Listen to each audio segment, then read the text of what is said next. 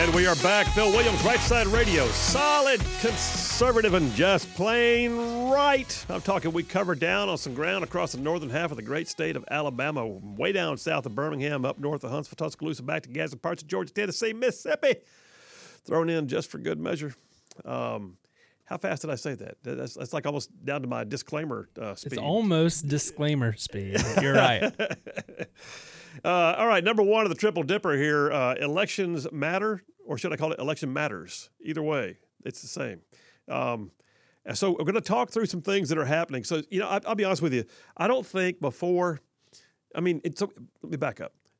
Phil, use your words. So so when I was in the state legislature, we passed the the um, the photo ID requirement for voting. Oh, it was apocalyptic. Oh my God, cats and dogs living together. It was chaos. No, it wasn't. Not at all. Secretary of State Merrill did a great job of mobilizing his own staff. He actually set up, he, he, would, he would go out to communities, advertise that they were coming, and set up a mobile site where if you didn't already have a photo ID, they'd give you one. You didn't even have to pay for it. He, would, he even said that if someone says they don't have one, we will send somebody to their house. They registered more voters, and we had a seamless uh, effort at the polls and it's never suppressed anybody. So we did that when I was in office. I was proud to be a part of it. But then here's the thing other states right now are still of the mind that anything you do to make voter in, or election integrity, um, you know, a little more defined, that it's in some way a suppressive opportunity. You're, you're in some way impugning someone's rights to vote. How? Well, then you get into places like Washington, D.C. Oh, my soul. So, Charlene hates it when I say that, by the way. Oh, my soul. Oh, I like saying oh, my soul. Anyway, she's going to give me the business now when I get home. Story here on ABC News, one of several I could have chosen, but I chose ABC. House votes to block two D.C. bills, drawing some local outrage and calls for statehood. Here's the thing, y'all. Story dated last week. I think it's Thursday, February 9th. The City Council of Washington, D.C. does not have the same level of sovereignty as a state legislature. They're not a state, they're a district. They have an entirely different realm under the law. And, and Congress has the final say over certain things that they do. Um, and the City Council of Washington, D.C. thinks it's a great idea to give non citizens the right to vote in D.C. elections. What the heck? Do you know who all lives and works in D.C.? Yeah, so basically, everybody at the Chinese consulate can go vote? Does that make sense to anybody else? Well, apparently, it makes sense to the city council in D.C. So, story on ABC News after months of contention, which began shortly after the midterm elections, the House, led by the Republican majority, voted Thursday to prevent a local a pair of local Washington, D.C. bills from going into effect. Now, they went ahead and said, led by the Republican majority, let me just be clear 42 Democrats joined the Republicans to vote this thing down because at least some of them are not crazy. Um, yeah, House Speaker Kevin McCarthy did indeed urge all his colleagues to approve the resolutions disapproving of the measure. In his words on the floor, he says, under the Constitution, Congress, not the City Council, has the final say over the laws governing the nation's capital. We have a responsibility to hold Washington, D.C. accountable and stop the new criminal code and the voting rights thing from taking effect. So, yeah, th- this is just this is just awful. This is bad form. But this is the kind of thing that we continually see out of Democrats the softening or the blurring of the lines regarding elections. Now, I've got an article here in a minute that I'll get to that refers to our own Secretary of State, Wes Allen, as an election denier. Okay. What does that even mean? So we're not allowed to question? I, I got news. No one can say that the 2020 elections were just seamless. Nobody with a straight face can say that 2020 was an election cycle in which everything went the way it was supposed to go. It's just awesome we mailed out ballots and we harvested ballots and we we disavowed the need for voter ID and we we made sure people that you know didn't get them got two so they'd have an extra one just in case and we we just you know and we made sure that it you know it didn't matter whether the Constitution of the United States says the state legislature shall have the final say in election law. No, no, it's okay if unelected or, for that matter, uh, non legislative officials are allowed to just change the rules. All those things. It was great. It was awesome. We had some states that took like two and three weeks to get their data in. Wow. You know, how is it? How is it that we can literally talk to someone on the moon but we can't get your freaking results back from, from your from your elections for like weeks. So don't tell me it went perfectly. In the meantime, though, the probes still continue. Story from the Epoch Times, dated uh, Saturday, actually dated yesterday. Pennsylvania court won't force the release of voter info for the GOP led 2020 election probe. So, that 2020 election that I just told you about that was jacked up, I mean, like ate up like a soup sandwich says an appeals court in Pennsylvania has, refo- has refused to force the Department of State to release personal voter information to Senate Republicans for their ongoing investigations. The investigations, y'all, are continuing. Why are they taking so long? Well, partly because organizations like mm, the Pennsylvania Secretary of State has decided just to resist all calls to you know to you know to help with the uh, the investigations says in its long running probe into the 2020 election, the GOP led Pennsylvania Senate Intergovernmental Operations Committee issued subpoenas in September of 2021.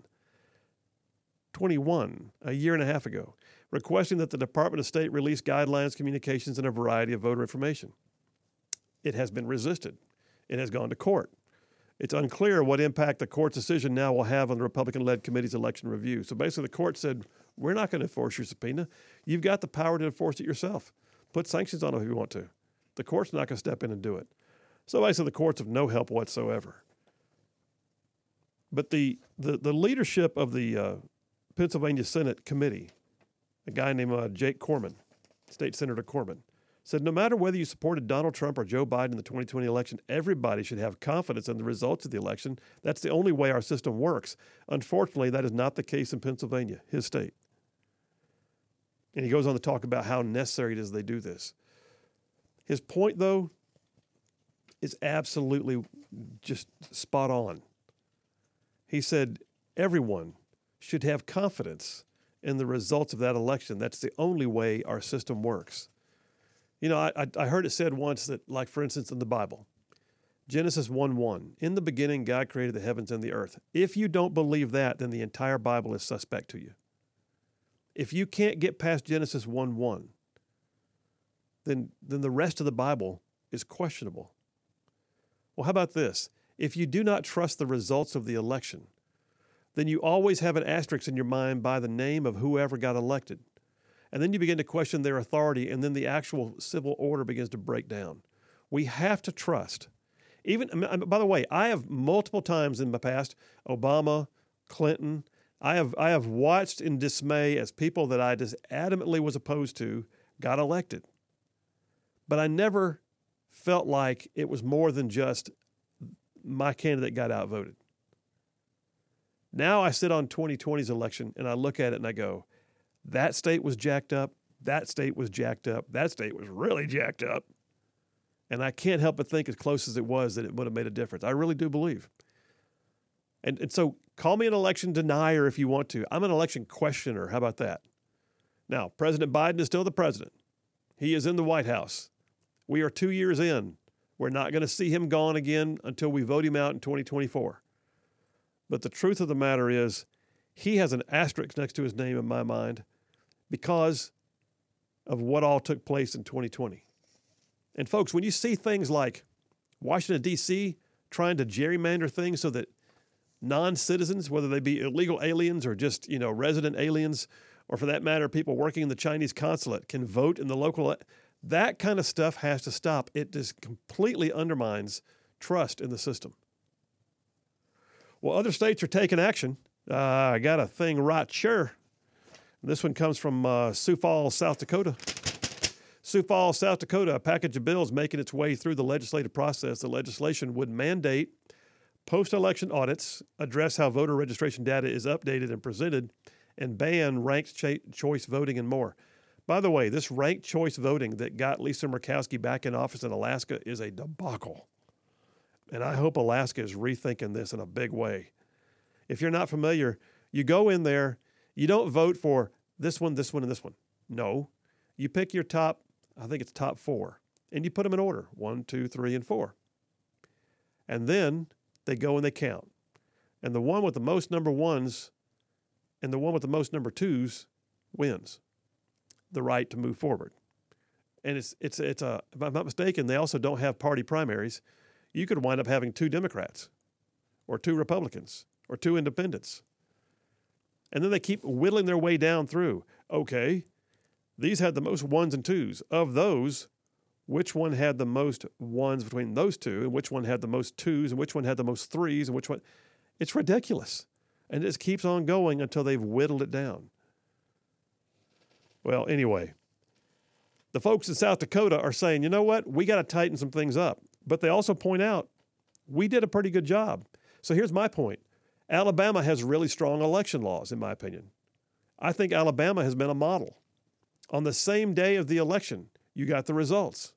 There was no question. You know, we have occasional gaffes. We had some things happen with some local registrars who didn't do a good job of, of making sure the new district lines were correct. But those were one offs, they were not systemic. I, I still think, though, that Alabama has room to tighten up, and I'm glad to see that Secretary of State Wes Allen decided to go ahead and pull us out of that ERIC system. I'm fine with that. South Dakota saying the same thing. The guy, Republican Senator Casey Crabtree, he's one he's the one sponsoring all nine of the election bills. He says, "I think we have very good election laws in South Dakota. I think we've had very good, dependable results. That doesn't mean we should sit back on our heels. We have to continue to find ways to improve, because you know why, folks? Elections matter." All right, Boomer, take the break, brother. We'll do that right now. We'll come right back. Keep talking this through a little bit. You may want to know what's happening in Florida, but then, then you may want to know which one of our Alabama officials just got arrested on voter fraud charges. Oh yeah, it still happens. Phil Williams, Right Side Radio. Y'all stay tuned. We'll be right back.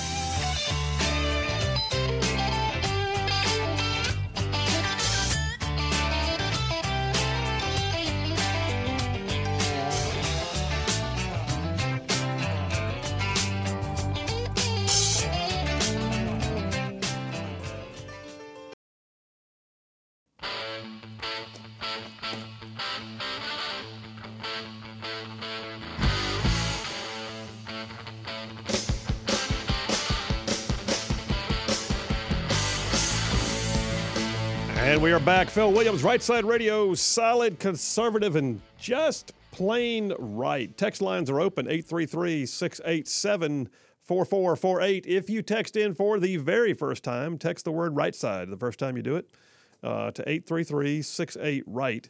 Text the word right side. You'll get an automatic message back that says something to the effect of, uh, Hey, you right side ruffian, thanks for joining, and then ask you uh, for your first name and where you're from. So we can uh, do things like we're doing right now, saying uh, Thomas from uh, Athens. He says over the past three to five elections, the progressives have gotten more shrewd and effective in how they wrap, how they warp, not wrap, warp the results. He said, and then rhinos like McConnell and others who also have money to sway elections and even bribe state officials and judges. Interesting. Uh, if you have some proof of that, please uh, say so. But I don't know of anything that McConnell has bribed, although I will say he definitely had sway. Uh, then he says, follow the money. Um, all right, Thomas. Uh, Boyd from Joppa. Should voting rights be tied to gun rights? You have to complete and pass the Form 4473 to vote. Voting age, okay, no. First of all, voting rights and gun rights are already tied. They're called constitutional rights. So they're both in the Constitution. You can't say that one person has one of them because they have the other. Um, but uh, but nonetheless, we're not going to make anybody have to pass a Form 4473. Uh, not going to do it. But um, and then voting age says tied to buying age 20. No, no, I, no. Thanks, Boyd. Appreciate you, but no, that one doesn't work, man. The, you've already got a constitutional Second Amendment right, and you've always got a right to vote as well. Um, period. Ah, Tom from Auburn. What if the first large balloon was the mothership, seeing how it was powered and could be steered, and the other objects were attached to it and released before it was seen? I don't know, man. I, I don't. Although I have a hard time believing that it was flying along, dropping little baby balloons. Um, I'm I'm betting they was all launched at separate times and different places and different means. But um, but yeah, we definitely have some disparity, and one of them was 200 feet uh, around and, uh, carried a thousand pound payload, and the others are flying along about the size of a small car. Uh, Lance from Hillsboro, what's going to happen when China puts something bad in a balloon and sends it over here and we shoot it down, releasing whatever it is? You know, great question, man. Uh, maybe sometime soon we can uh, do something to convince China to cut it out uh, or start shooting them down in places that make more sense, like, I don't know, off the Alaskan coast.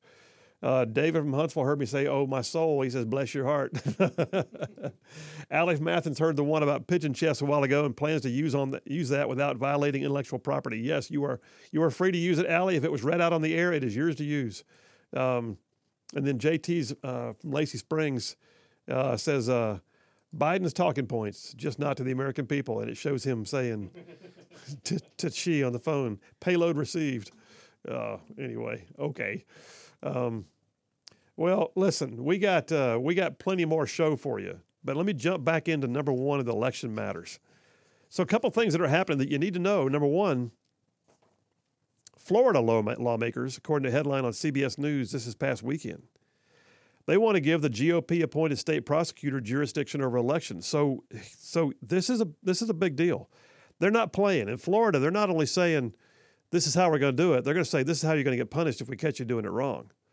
Florida's statewide prosecutor, according to CBS, will have new power to go after people for election related crimes under a new bill now headed to Governor Ron DeSantis' desk. What they did was they reserved it all to the jurisdiction of the state prosecutor. In other words, it's not a local crime.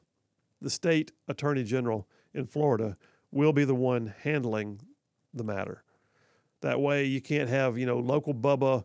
Well, I tell you what, that leads me directly to the next case that I've this this this is the stupidest story, and it's right here now. Absolutely okay. First of all, Perry County Commission Chairman Albert Turner Jr. has been arrested, indicted on charges of voter fraud for stuffing the ballot boxes with multiple ballots for his cousin who was running for district attorney. He has now been indicted and is pressed is, is pending charges in the Fourth Judicial Circuit, which is his county. And so, who did he hire for his defense counsel? He hired his cousin, the district attorney's father, who happens to be his uncle.